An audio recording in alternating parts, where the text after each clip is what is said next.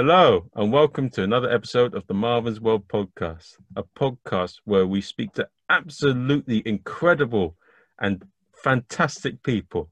People are very insightful, very knowledgeable, and have intriguing life stories that will inspire us and make people and make all of us make what we love a full time job.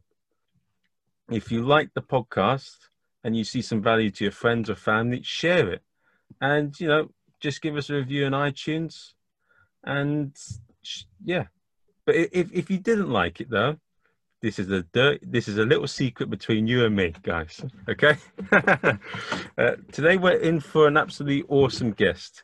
This man uh, is he has a passion for, for his industry, an absolute pure love for it, and he's a man who's who's he brings an in-depth knowledge from many different sort of industries, and he's an example of someone who is a pure example of doing what you love with passion and joy.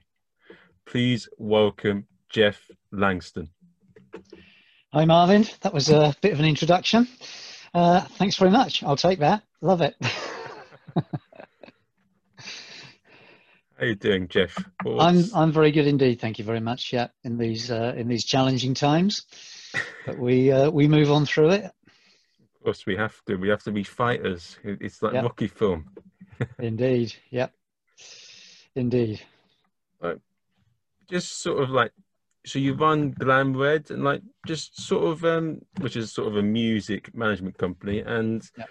like from what I see about you as a whole, it's like please tell us your story. Like, how did you end up like in your industry? And yeah, yeah tell us your journey.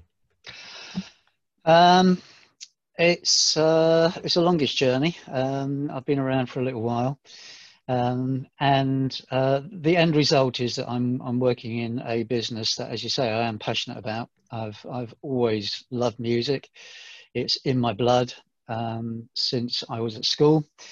Um, I was I, I, used to play in bands, uh, all sorts of different uh, sorts of music. I was brought up by the seaside, so we used to go and play in the in the um, to the holiday makers in the campsites and that sort of thing in, in various bands. And uh, being brought up in the in the south was a great deal of folk music, so I did all that sort of thing, and I learned to play a lot of different instruments over the years.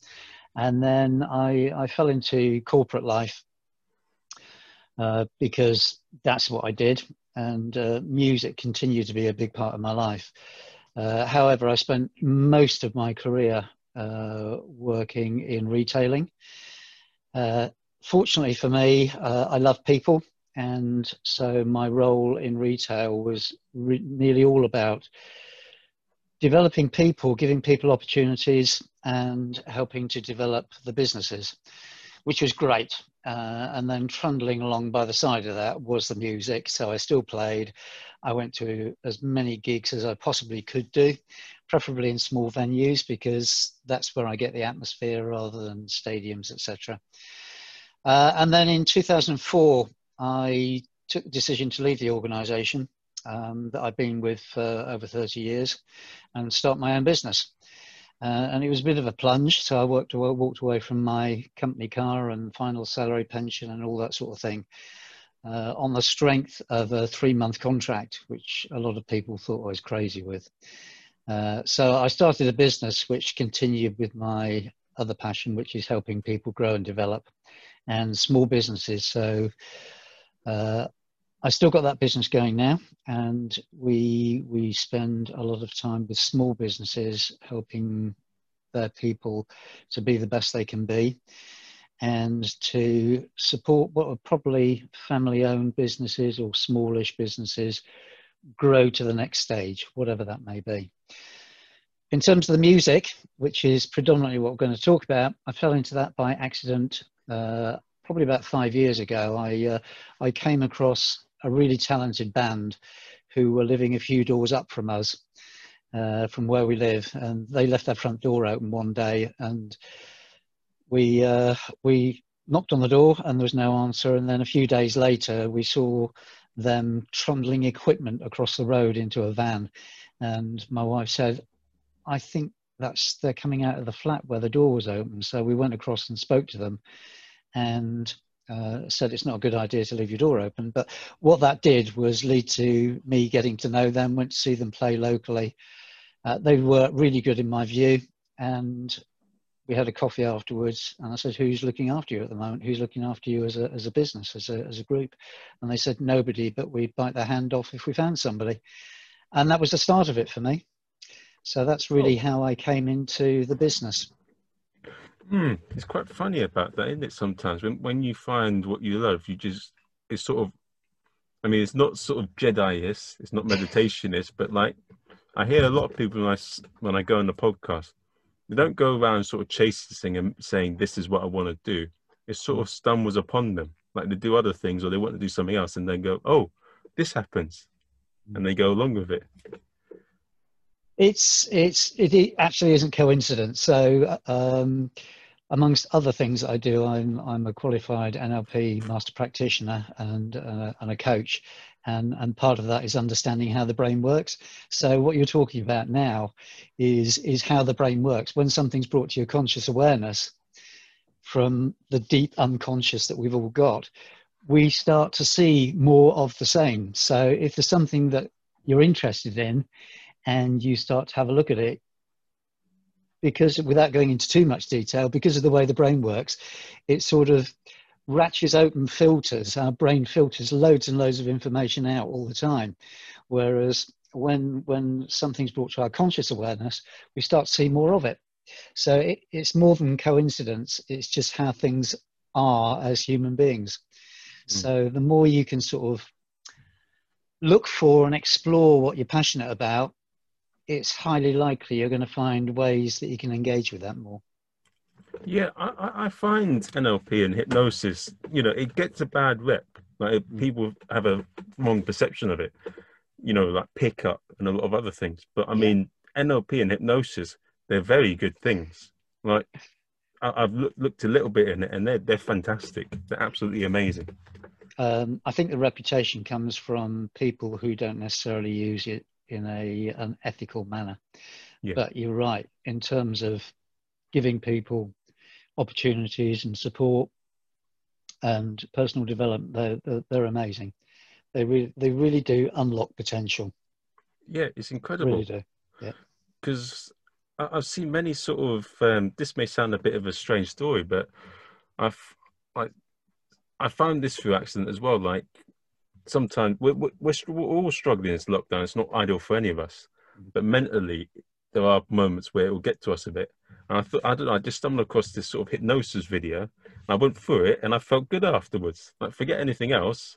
Like, it targets your subconscious and then it makes you feel good afterwards. And that's, yeah, I, I just, I'm def, I'm getting some sort of hypnosis and now people on the podcast. It's, it's an incredible thing. I think everyone should do it.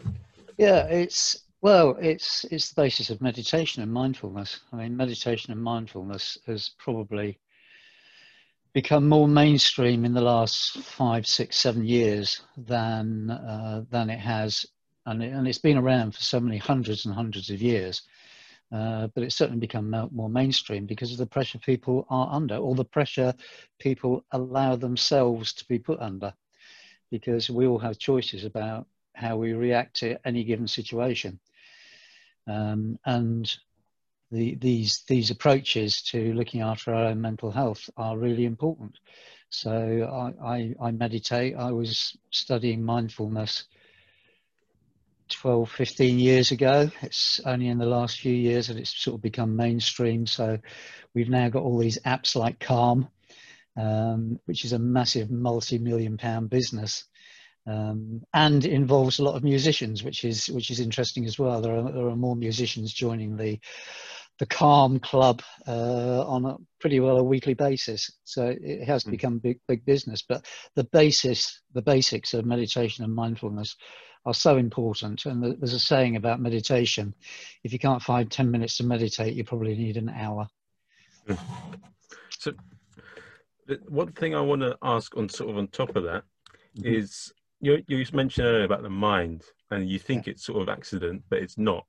And I read a book on NLP, and it says that um, I mean, getting your goals is very difficult and it's challenging, but they say that the more options you give yourself, the more likely you are to achieve it. And by like exploring different fields and doing different things, mm-hmm. I think that's what what it sort of falls upon. Is that right?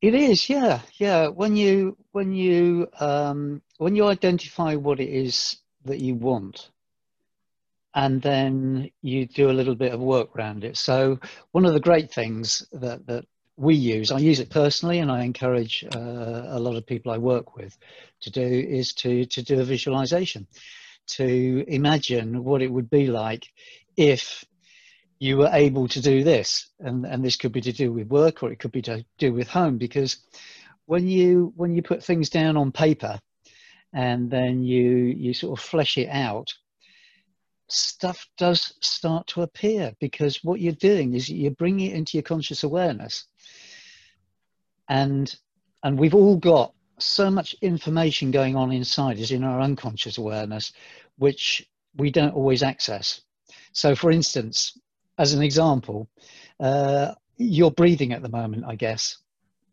I'm, I'm, sort of guessing you're breathing, otherwise you wouldn't so. be talking to me. But you probably haven't. You probably haven't thought about breathing for days, if ever, and yet now you're probably just conscious that your chest is just rising and falling, because I brought that to your conscious awareness, and you'll be aware of it. Whereas previously, your brain said to you, "You don't need to know about that at the moment. I'll just get on with it." and your unconscious has got loads of information like that which you could be using to help you move towards your your end goal your your target your dream and and in my case at, at the moment it's around supporting musicians to achieve their achieve their dreams. Yeah. And it's now i mean one thing i also found that people always say oh i wish i could have done this earlier or could have done that earlier. But the thing is if you didn't do that you wouldn't have you wouldn't maybe have had your wife you wouldn't have the knowledge you know in the in the thing you live now because i'm pretty sure like in terms of as you say like people management and developing people which you've learned from your other careers that must help a tremendous amount with the artists you're working with and you would not have had that had you started it early and didn't go on that journey yeah yeah i mean there's lots of cheesy sayings out there, uh, which are all absolutely true. But we are where we are. You know, um, for me, there's no point in having regrets. I've I've been on a learning journey, and it's all been useful stuff. Some stuff's gone well, and some stuff hasn't gone quite so well. Um, but it's it's all an opportunity to to learn. As long as we're also resilient and we can get through the uh, the, the tougher times, then it's it's all good stuff. You know, take it in, use it, and uh, use it to influence your future. And we'll talk about earlier about how um, like chasing your passion, then you've got to like sort of find your own identity and choose your own thing. Um, so, in some of the guests I've had on the podcast, that like she said that she wanted to be an actor, but what mm-hmm. she did before she decided she wanted to be an actor was actually spoke to someone who works in the industry to see if she mm-hmm. was suited for it, and she found out she wasn't. So, to for people to kind of make the most about their passion and find their journey, what would you, what what are some quick sort of mindset advice you have? Um, I guess the first thing is to decide what it is that you really want you know what it is it that you want. And then yeah by all means do a bit of exploration. Have a chat with people. Because if if you take the music industry it can on the face of it look extremely glamorous um, and people flying around or used to be flying around the world and uh, living a lifestyle uh, the reality is is very different so uh, I wouldn't want it to put anybody off because there's all sorts of different ways that you can get into a business and, and, and follow your, your passion. Um, but uh, just find out what the reality is and then see whether it suits you. So see if you can spend some time with somebody, have a chat with them, shadow them, um, and, and explore and see where it takes you. Okay. And so one of the things that I want to say is with, like, with an artist, and when you're trying to spot them and you go to events, how do you know if someone's got something that's a bit that isn't like everyone else? Like, how do you? What what is it that separates them? Uh, In your opinion, for, of course. for me, it's a gut. For me, it's a gut reaction. It, it's this person's got something different. They've got something special. Uh, it's it's not the same as I've seen elsewhere with anybody else, um, and and it is very much personal opinion. Uh, the the bottom line is it's got to be good music. It has to be good music for somebody to make it in the business. Uh, if the music isn't there, it's highly unlikely that you're going to have an enduring career. Uh, you might get a one-off by having something which is a bit gimmicky, but uh, the music has has got to be there. So, uh, good good songs, good tunes, and also that a, passion. Uh, it's difficult to put your finger on it, uh, but it is finding somebody that you absolutely believe in and know that you want to give them a hand to get to wherever they want to go. Uh, and that might be nothing massive. It might not be appearing on a massive stage somewhere. It might be something just to be able to do more of what they love, which is singing or playing or whatever that is. Um, but it is discovering somebody that you believe has got potential and then encouraging the rest of the world to believe that they've got that that that talent. And by sort of good songs, you mean like sort of heartfelt music that hits your soul, and like you you feel like you've been really emotionally moved by it, and like you're like, whoa, my god, I've not seen this before. yeah, it, it it really is. It is that. Uh, I mean, music's all about emotions. It really is. Um, music can music is a universal language that knows no boundaries um, music can change the world. It just brings people together. Uh, if you look look back over uh, history uh, music is a thread that works its way through and constantly brings people together. Uh, so it is that emotional attachment that uh, that certainly I have when I discover a new artist, whether I'm working with them or not, but I, I come across a lot of artists and I think, wow, that's just exceptional. And uh, we're, we're, we're about to uh, announce a new artist joining Glam.Red and oh. he's just, he's just absolutely amazing. Keep your eyes peeled this, uh, probably towards the end of this week, beginning of next week. Uh, we'll be, be, announcing a new artist who is, is nothing like the other two artists that are currently on our website. Um, very, very different genre because I don't go for genre. I go for people that I, I believe in and I love love their music and they've got a passion for it. Um, and I, I was introduced to him by a mutual colleague, and I just happen to think he's amazing. And uh, right at the beginning of his career. It's an interesting thing that you mentioned there. Um, how do you go about sort of find? So I've said a bit about how you spot it, but I mean, it's a bit of an is it a bit of an interview process when you see someone that think you got it? Do you do probing questions like, "Where do you see um, yourself in five years' time?" well, yeah, you need to you, you need to know what their ambitions are because if their ambition is just to uh, play the occasional gig locally and not do anything more than that, um, and just be who they are, that that's fine. Um, but they don't necessarily need my support for that. They can uh, they can find their own way, um, can stay in their own local neighbourhood and just do what they're doing, and um, don't need a management company. It's using uh, engaging with a, a um, management company um, is is really good for some people, and it's not the right either time or route for other people. Uh, all depends on what people's ambitions are. So yeah, I do. I do want to know what people would like to do and how they'd like to get there. Uh, and then we we look at the best way to do that. Hmm.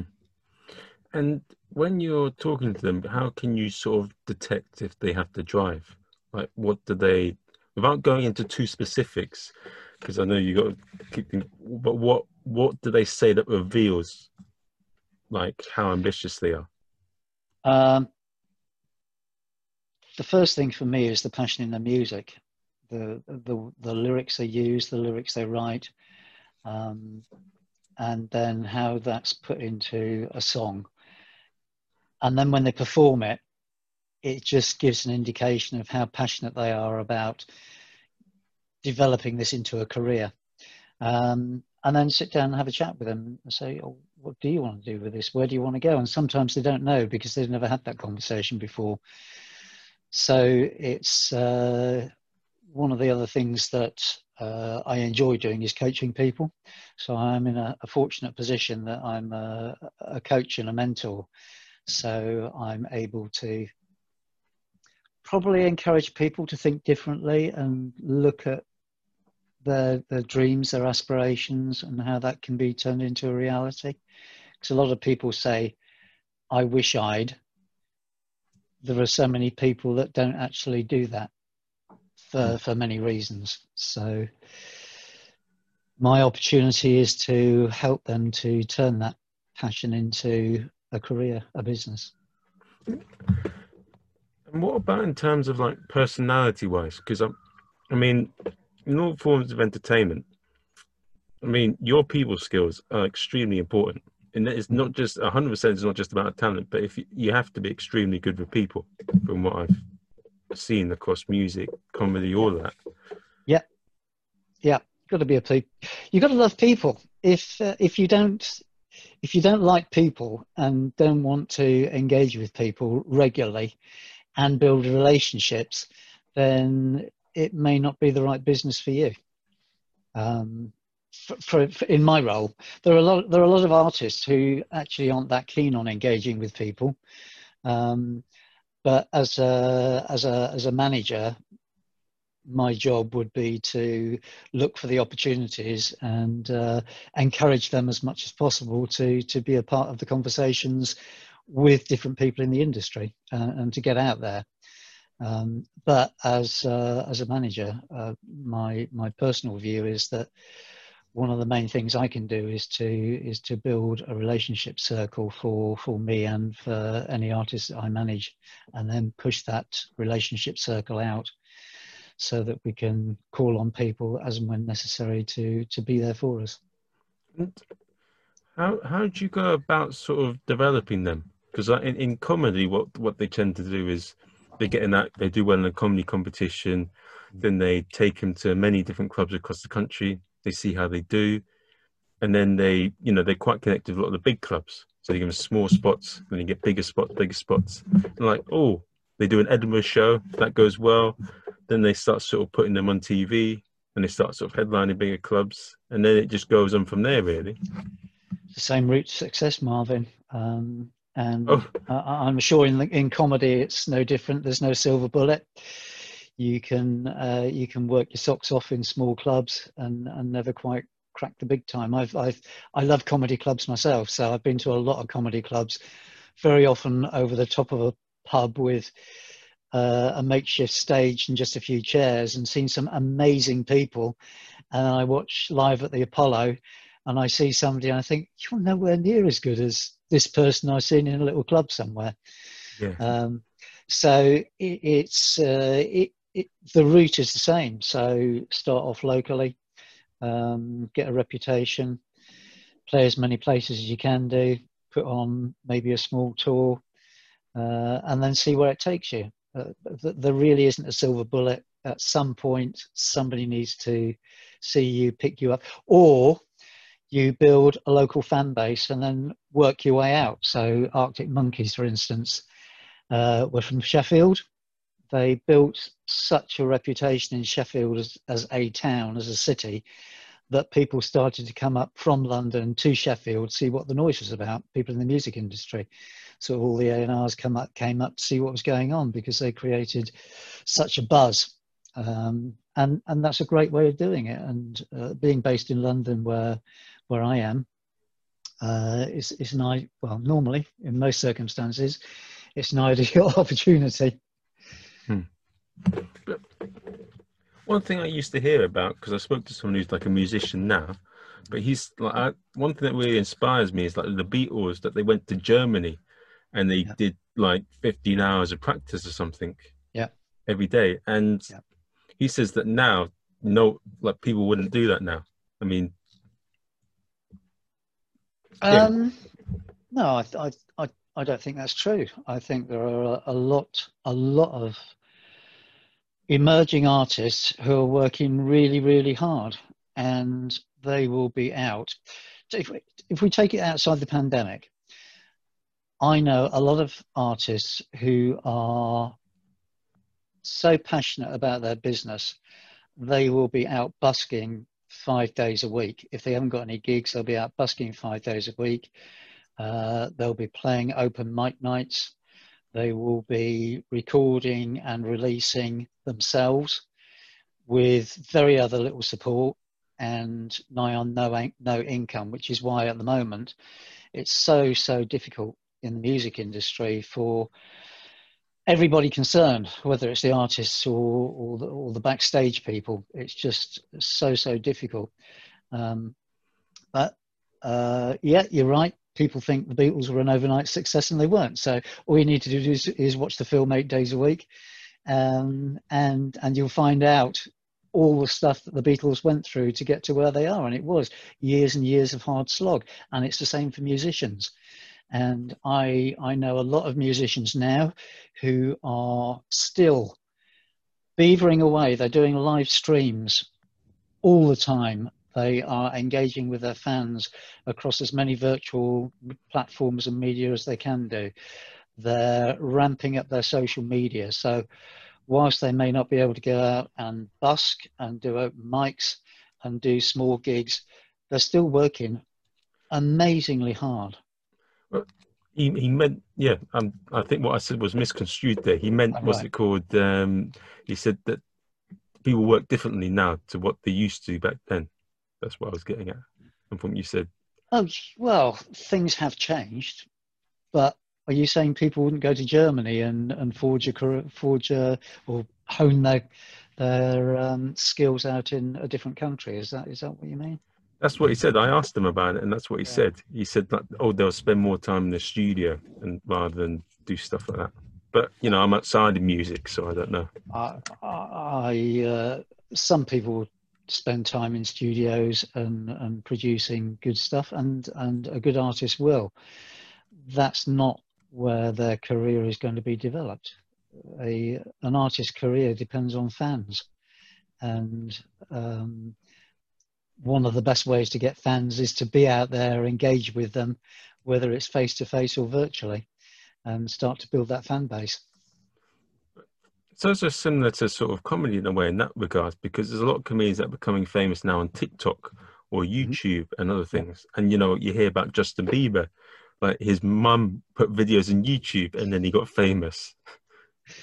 Yeah, yeah. Uh, these days, I, I, suppose the difference between now and the Beatles is that there are probably more opportunities now. So, um, so many ways that you can engage with fans immediately and give people immediate gratification. It still doesn't guarantee success, and occasionally something will blow up on TikTok. So at the moment, uh, as you may or may not have seen, sea shanties have absolutely blown up, and and the guy that really got that going has just been signed to Polydor. So he was a postman. He was a postman a few weeks ago, and he's just signed to one of the biggest record labels in the world Oof. via TikTok. Let's see where that career goes with him, and I, I hope it's fantastic. It doesn't necessarily guarantee a long-term uh, job career in the music business. Well, it's quite a funny thing, isn't it? Like with the X Factor, most mm. of them don't make it through it. You know, they get famous for a bit and they don't bother. But there are there are quite a few that do well off it. But there's quite, most of them don't, and I think maybe because some of the people that go on there they don't develop the hard yards and sort of like learning how to understand people or like or the other things that go mm. into it. It's sort of rushed in a way.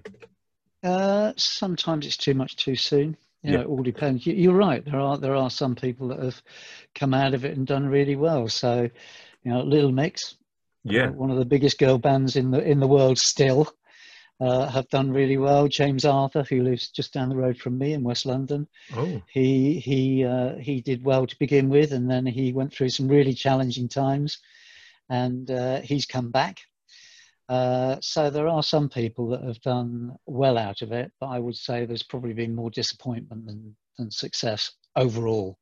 Yeah. Um, and and whilst you might get signed for a period of time, it's a it's a uh, it can be quite a ruthless business. Particularly the big labels are looking for success. They want a return on their investment. Straight Uh, away. so, so so they want sales, ah, and long term sales. Yeah. And if you've just sort of rushed it through, maybe you don't have the knowledge or there's, there's, there's things that you learn through doing your craft for a while that you don't do if it if it's rushed into it to have to sustain that success. Yeah, uh, a support network that you can depend on and trust is really important.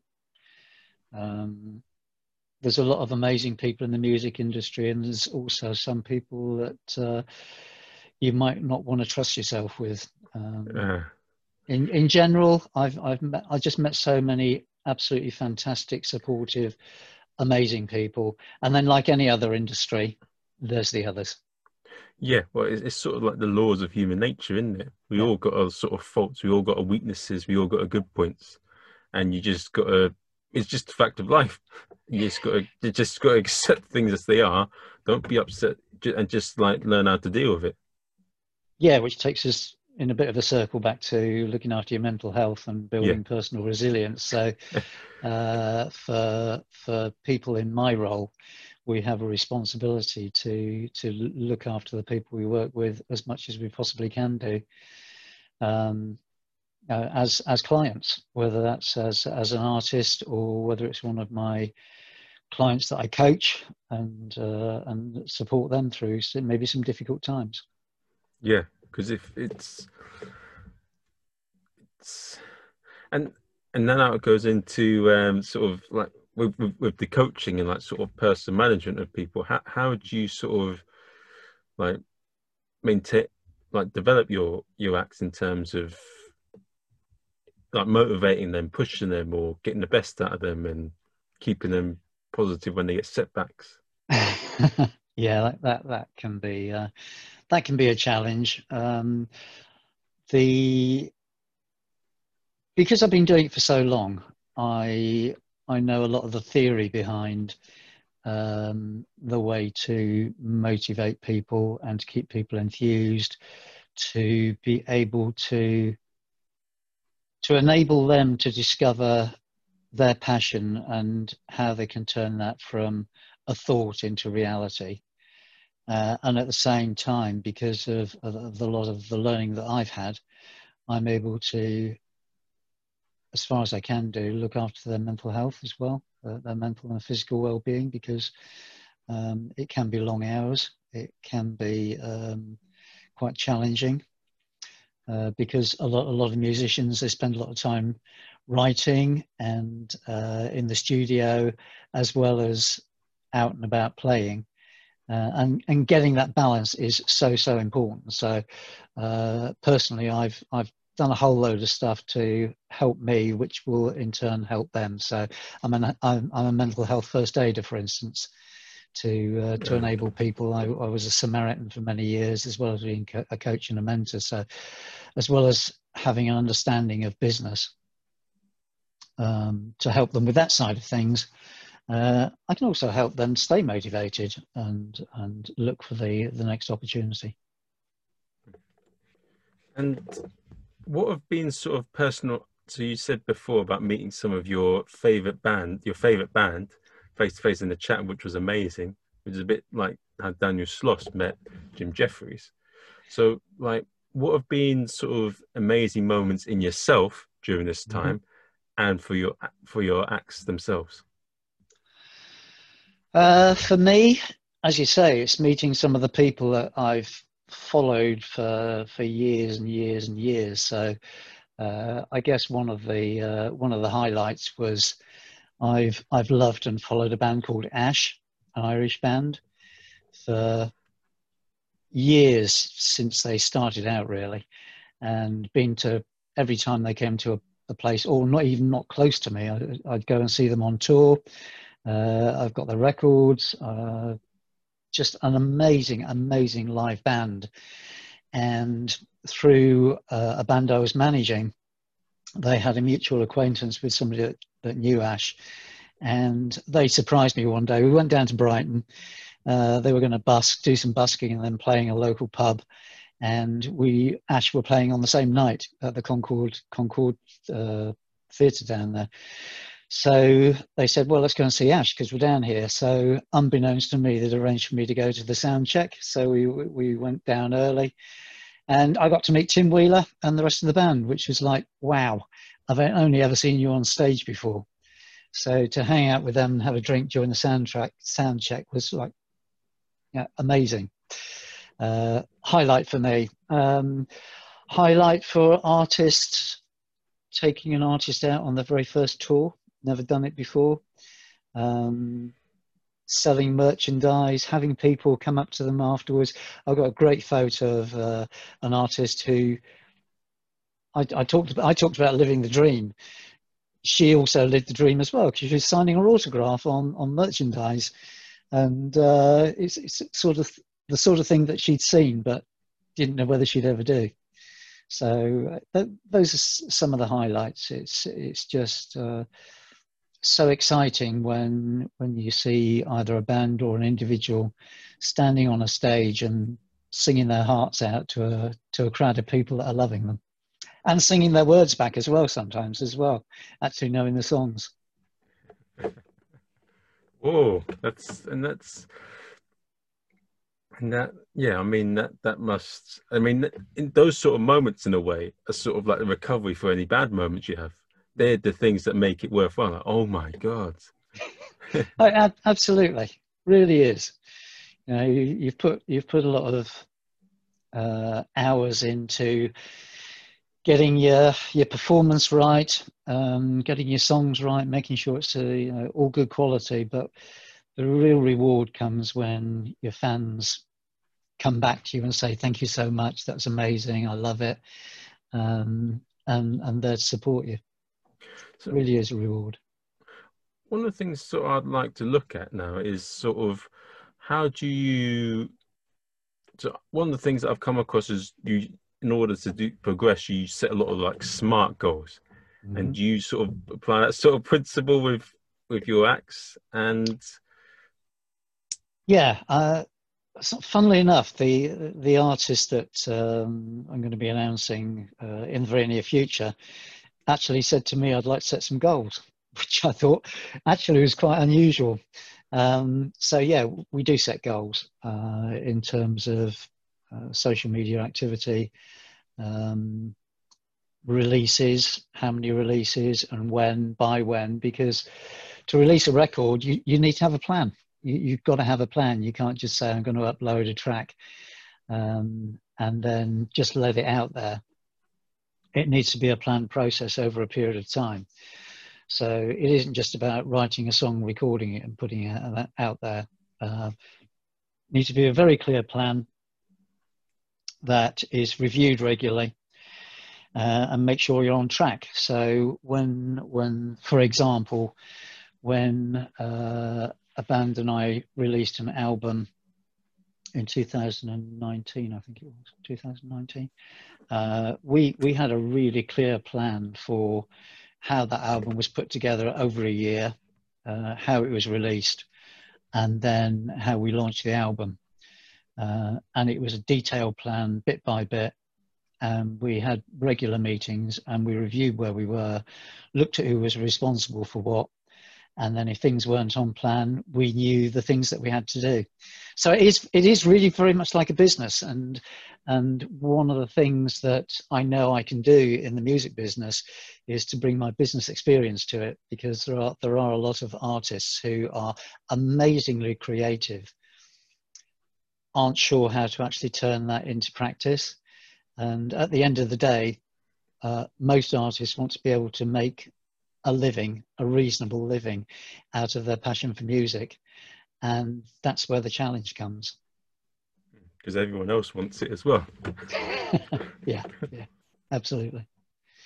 So you, what you said there is a bit like what's it called in a high school or something. You get this really attractive woman, and then all, all the all the men are after them, and, and there's all sort of competition. in a certain sect. but, Um, yeah. Um, so what? And how do you go about sort of building a tour and like maximizing merchandise, as you as you say? Um, at at the level I work with, and, and I like working with people that are finding their way in the music industry, so giving the support that I can do. Um, it's it's hard work. Putting a tour together is hard work because there's sourcing the venues, um, making sure that the venues are the right right capacity in the right location, in the right cities, uh, and that alone is uh, is hard work. And then the the publicity behind that. So um, it's it's all the contacts that's got to be done. It's all it's all the groundwork. So find the venues of the right size in the right place, and then look at the local market to see what what support there is out there. So if there's a local gig guide, so when we went to Birmingham for a, for a tour, there's a there's an amazing local gig guide there. So get in that, get on the local radio, uh, get in the press if you can uh, engage, depending on the genre, engage with all the local clubs uh, and communities that are attached to that particular genre, and then encourage people to come along. Um, which, which at the end of the day is uh, is the one one of the challenging things is to get people through the door.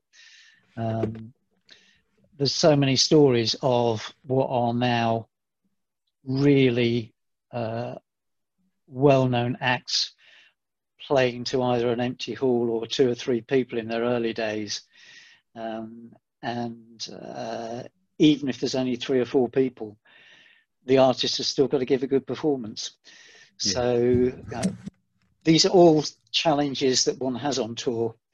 Uh, I guess the merch is a bonus because uh, it's it's sort of passive income. It's available all the time. It's been a bit of a godsend for some people during lockdown. Uh, because that is still a source of income. But on a tour, it's it's really good fun. It's nice to get the t-shirts and the CDs and the posters out there, and then uh, the artist is able to give that personal touch, that signing of each uh, each person, piece of merchandise, and also it's a few a few extra pounds into what is probably going to be a loss maker. The tour is probably going to lose money by the time that you've um, put into place travel, um, moving equipment around, setting it up. Uh, you may have to pay for a venue, you may not. It may be what goes behind the bar. Uh, all depends on whatever you negotiated, but it's highly unlikely you're going to make much, if any, money. And, and but the merch helps you offset that, which is which is great. And as I say, at the moment, it's uh, it's another little form of income for emerging artists bit like um, yeah here with a lot of theatre shows most most of the productions that make any money they make a loss. It's more sort of about the promotion for the future. Yeah. Yeah i mean whenever i've been to the theatre the, the, the thing that uh, i'm interested in is uh, where they charge 15 pounds for a four, four page booklet and they're selling like hotcakes and and that's got to be uh, you know a good profit margin for them so, in terms of income, uh, there are numerous income streams for artists to in, to invest in, um, and one of those is merchandise. Hmm. And what with the tours? Do you do them across the country, or do you just sort of, as you said before, you build it locally first and then you expand? Depends. Yeah, it, it, it depends. Um, ideally, uh, building up a local reputation is a really good start, uh, and then and and then do it incrementally. So, a tour could be five dates, four or five dates, just to get out there, put your toe in the water, and see what happens, um, and then build up build up on that. And and clearly, the uh, the most well attended gig is likely to be your hometown. Um, because friends, family, uh, or if it's your your uni home, uh, your, your, local university, um, mates will come along to it and support you.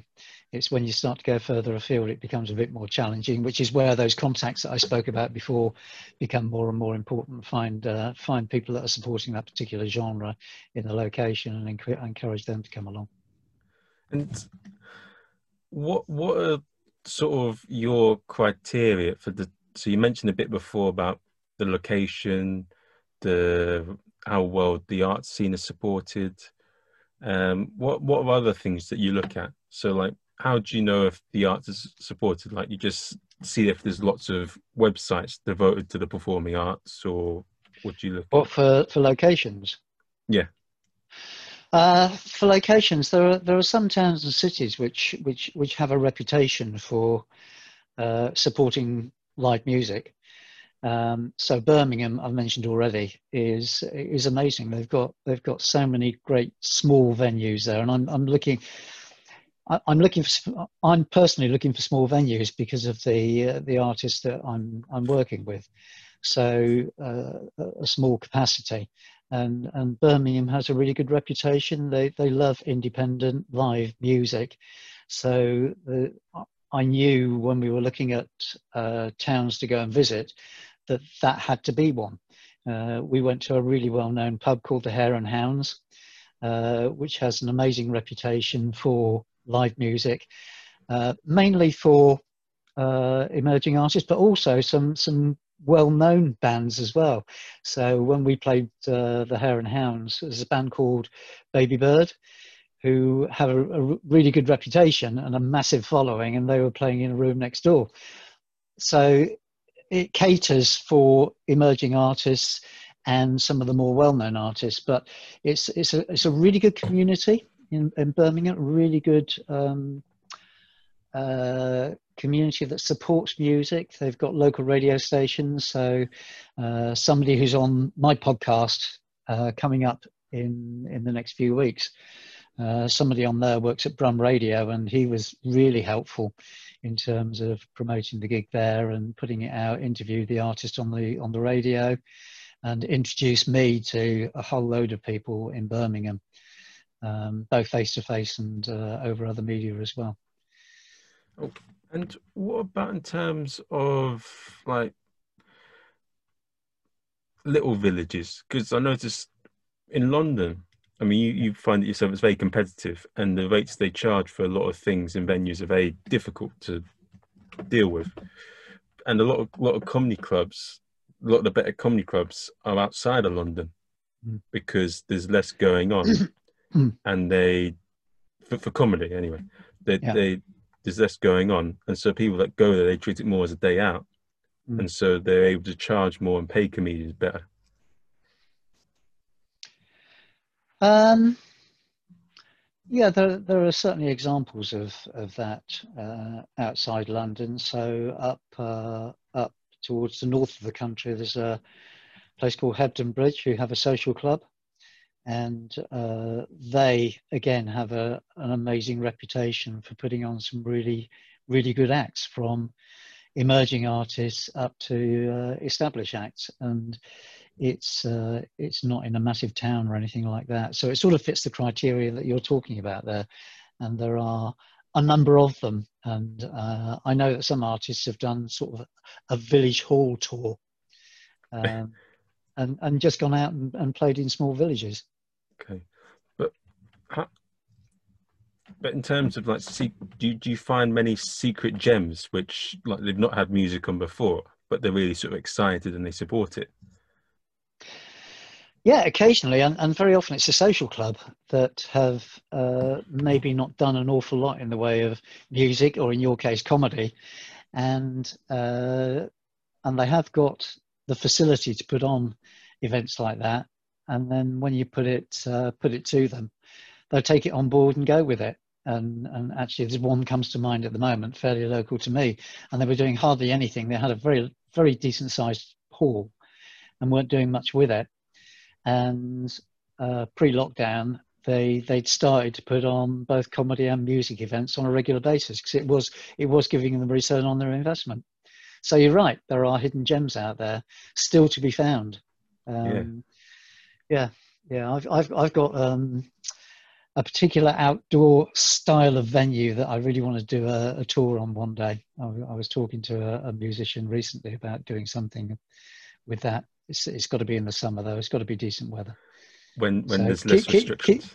and less restrictions. Oh yeah, no, no, no restrictions. but uh, yeah, hopefully, maybe in 2022 we'll be able to do something with that because uh, what I've got in mind is really exciting. Oh, am, am I able to ask, uh, get more, or is is Nope. secret agent? Keep an eye on it. Fo- fo- Follow our socials. Oh. And okay, so that and no, that's that's and what would you say? So with sort of Glam Red as a whole, like Yeah. your management company, what Yeah. would you say typifies? What are values that defines how you guys work?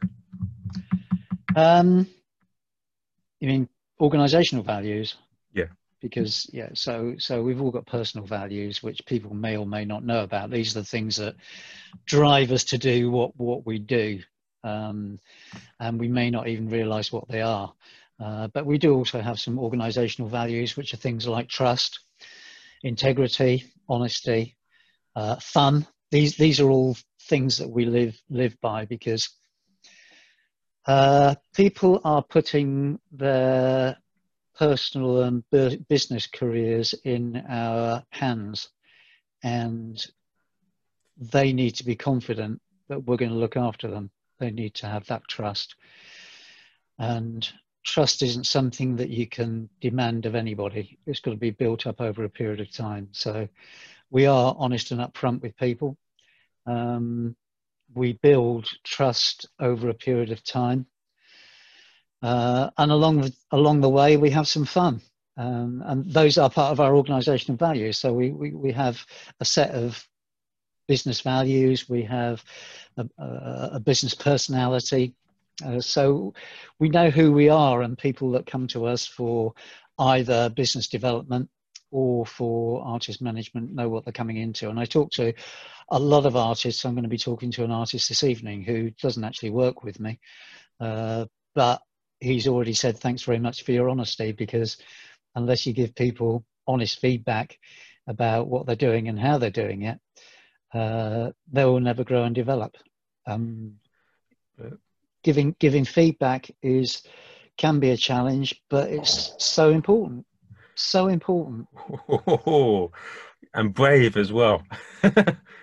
Yeah, yeah. Actually, that's on. Um, yeah, I'm just looking at. Yeah, that's part of our personality. Is uh, is brave. So you got to be brave sometimes. oh God, yeah. I mean, like you must have it, man. Bloody, that when you give some honest, I'm getting some people rip your head off. Like you, you shut. No matter how nice you do it or how you get the moment where like, what you said that? No, I believe I'm that. How dare you say I'm that? To be quite honest, Marvin, most people are grateful for it because it's actually quite rare that people get honest feedback. And if you do it in the right way, so it needs to be motivational. There is a skill in giving feedback. We, we teach people how to give feedback because it is a skill.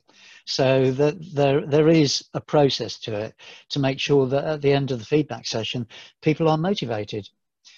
And, and that's the way people stretch and grow and, and move on to the next level of whatever it is they're doing, whether it's music or any other business or comedy. You know, if somebody's gives a poor performance, then they need to know about it.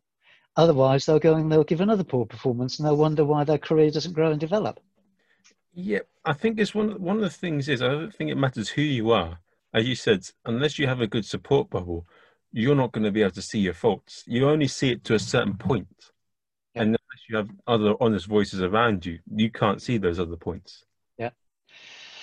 That's why it's suggested that you get feedback from people other than your family. Whether you do anything with your feed, that feedback is up to you. Um, but get feedback from other people and then do something with it if you choose to do it. So I was watching a David Bowie documentary last night and he was saying, I actually don't do much. I do most of what I do for me. Um, and if other people like it, that's, that's fine. Um, now I know he was given regular feedback, but David Bowie, I mean, an extraordinary character in so many ways. You know, a, a somebody who was able to visualize things that other people couldn't. Um, he was given regular feedback, and then he decided what he wanted to do with it, which wasn't Yeah. a lot. Exactly. he, he continued to be who he was, but at least he knew. Did he did he seek out feedback though, or did he just? That didn't come up in the documentary, but I would I would suggest over the years that he was given feedback.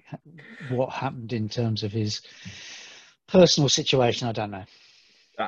I mean, any sort of success, no one's completely done it by themselves. They've they've got friends, or they've they've had some support along the way, or they've Mm. learnt from someone, or they've Yeah. they, they're not been in their own bubble where, you know, you see an X Factor sometimes. Someone's just sings in the garden, and then they go up and perform terribly. yeah yeah uh, you've you know you've got to have self-belief and then you've got to move that self-belief to other people and you know if if you're unlikely to make it then accept it and do something different Yeah.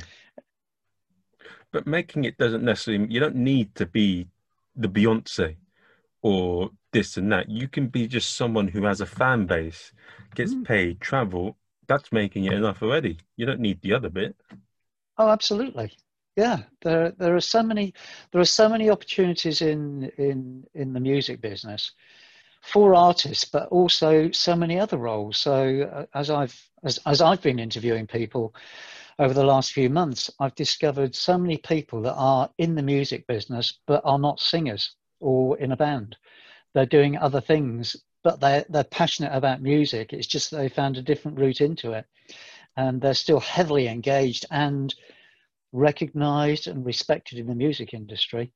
Um, so they're doing something they love, but they're not necessarily an, an artist. They're just doing something something different. Um, and that that level of fame isn't always the be all and end all. There's a really do, good documentary on Netflix about some backing singers, um, um, uh, American backing singers, and they've built a career purely as backing singers. Some of them have gone on to have an individual individual success, um, but their career has been just phenomenal, supporting other artists. And yeah, you get to travel, you get to do all these different things.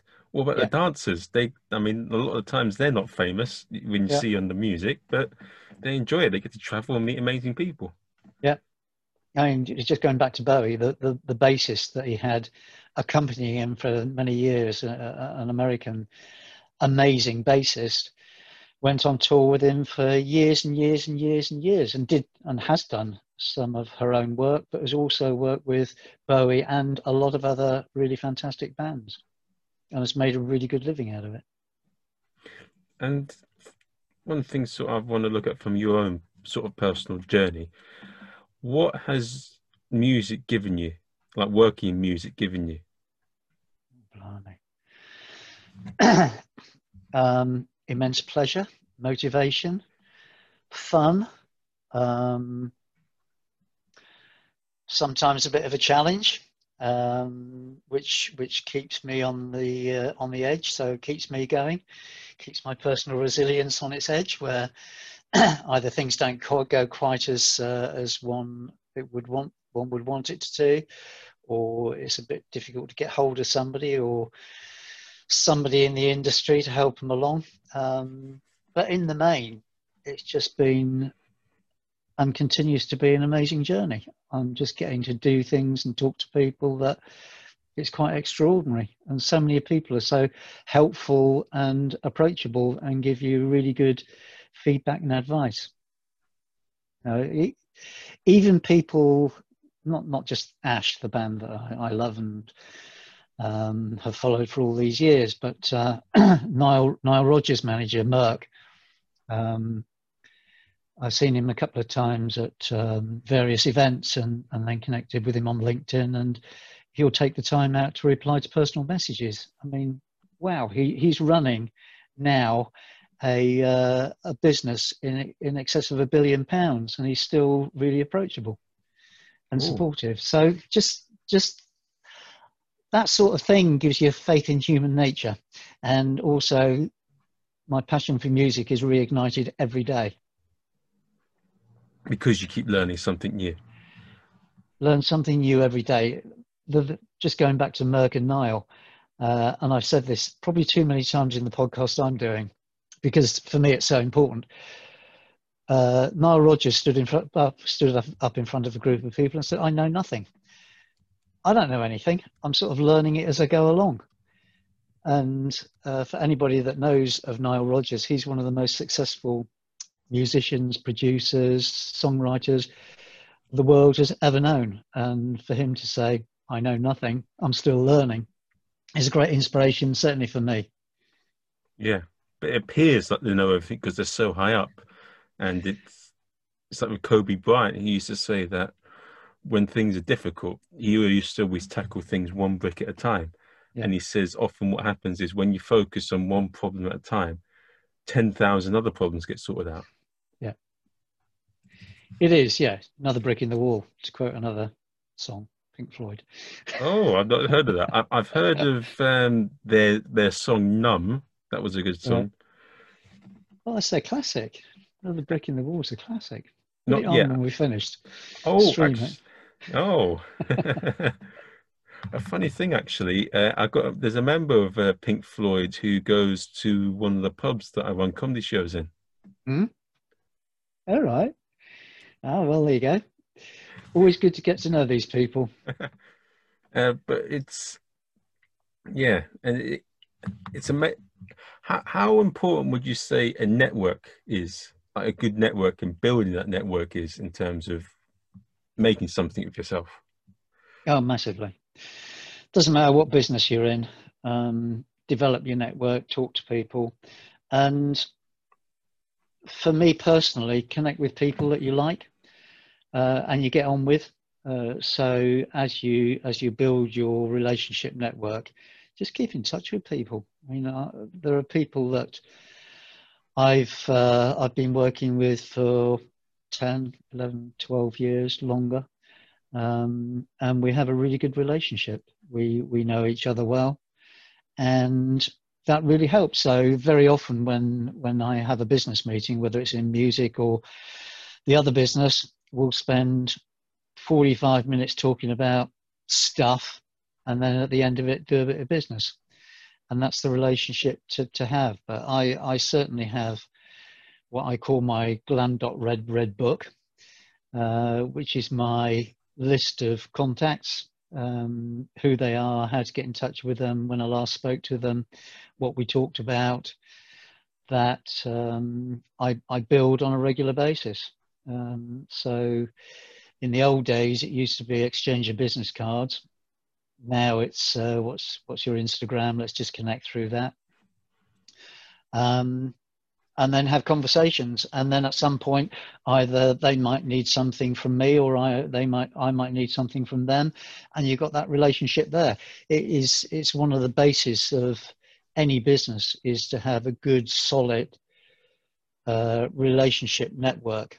Um, it will stand you in such good such good stead. So build your relationship network and be kind to people I would say are two really, really important things. Hmm.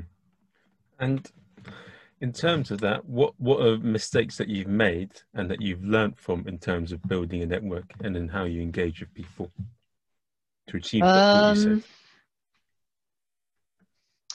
I guess in terms of relationships, you you don't know what you don't know at first about the person that you formed a relationship with. So you might meet somebody at an event whether it's online or whether it's face to face in the old days.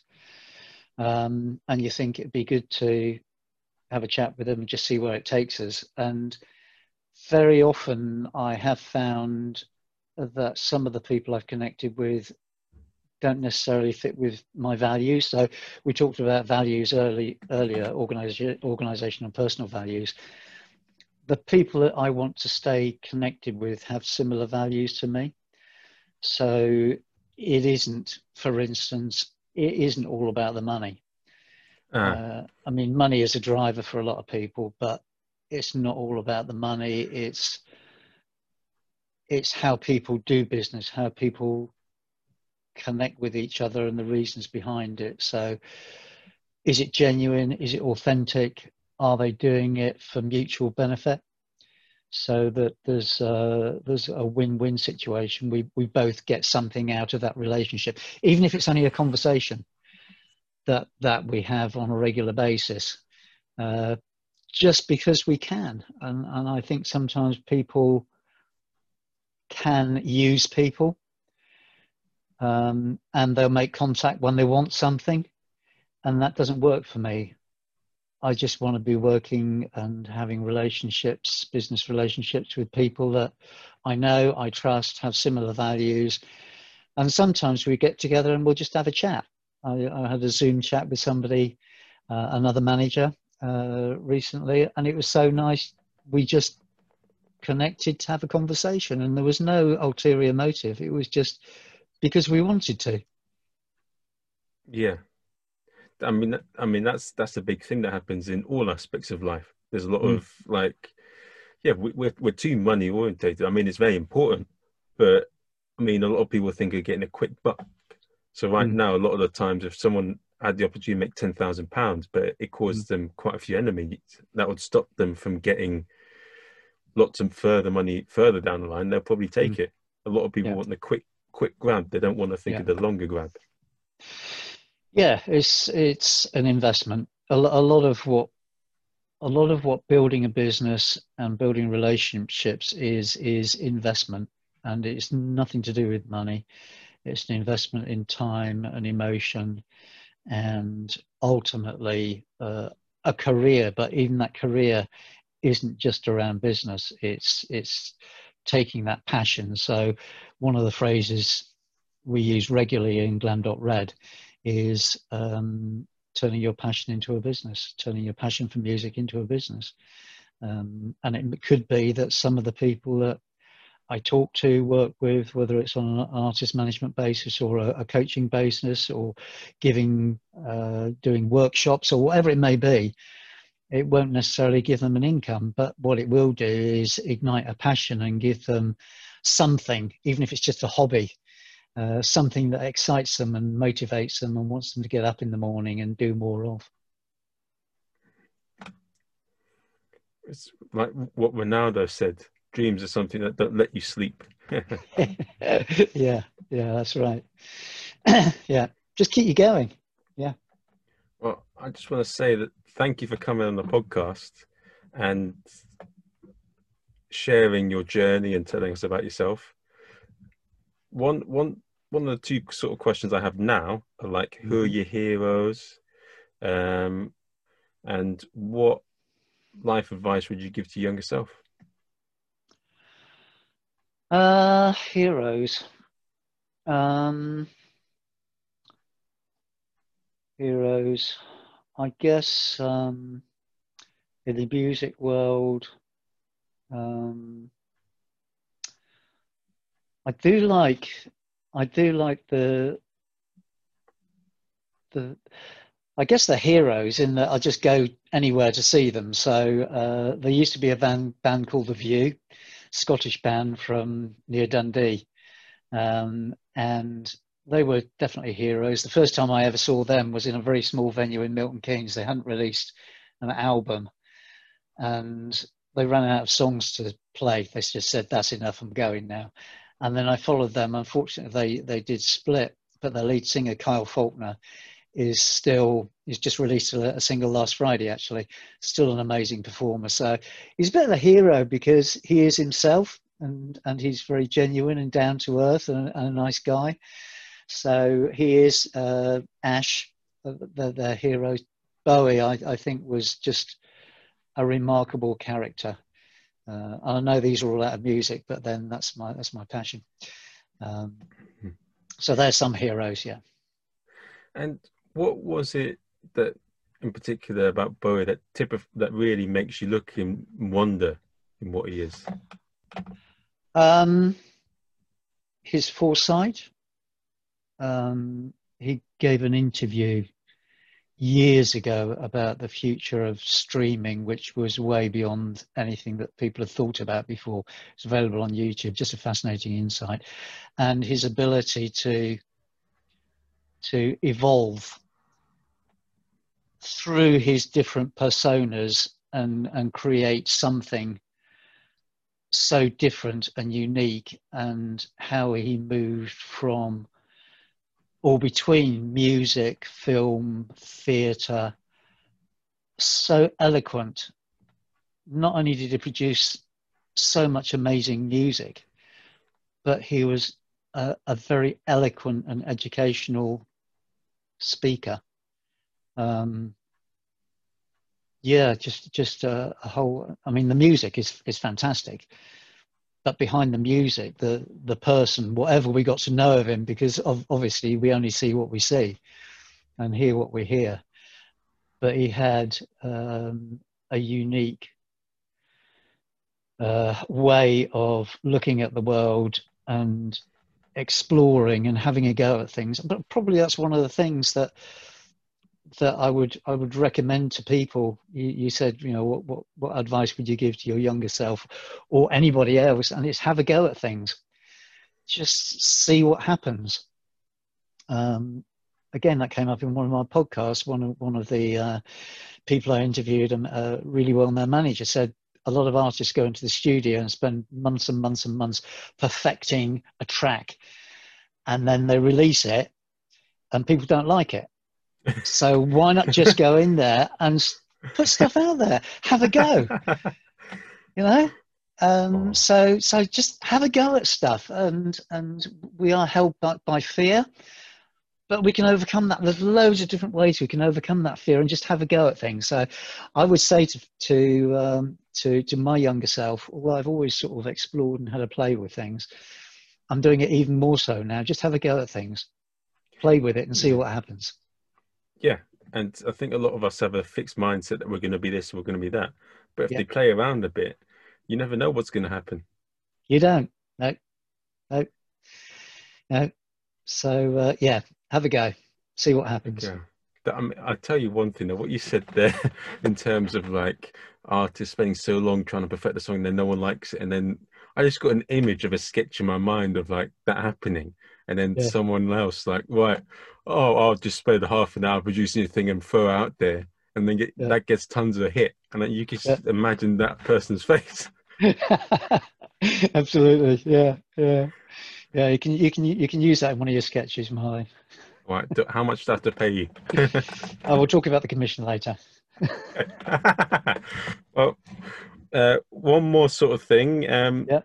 Like, just spread the word on your work. Like, social media handles, websites, yeah. stuff like that? So, uh, uh, Glam Red Official. I am all over the place. So the website is glam.red. If anybody wants to drop me a line, it's geoff at glam.red. And then on Instagram, Glam Red Official, YouTube, Glam Red Official. Um, podcast, releasing potential podcasts. Uh, follow that across all platforms, releasing an episode every Wednesday at the moment. Got some fascinating, really interesting guests from the world of music. Um, uh, again, uh, Glam Red Official. Uh, same on Twitter. So I'm sure we'll put something in episode notes. Of course, definitely. Of course. Of course. Yeah, it'd be, be lovely to see anybody uh, joining us on on the journey. It's all a journey, and uh, my ambition is to support and educate um, in the music industry anybody that wants to turn it into a career and and um, make it their life. Yeah, so listen up, guys. Wherever you are, even if you're playing the triangle or yep. playing the, the crumpets, Geoff is yeah. here for you. Indeed. Give us a shout. Be delighted to hear from you. Well, it's been an absolute pleasure, Geoff. And I just want to say take care. Um, best of luck with everything. And hopefully, Thank I'll you. speak to you soon.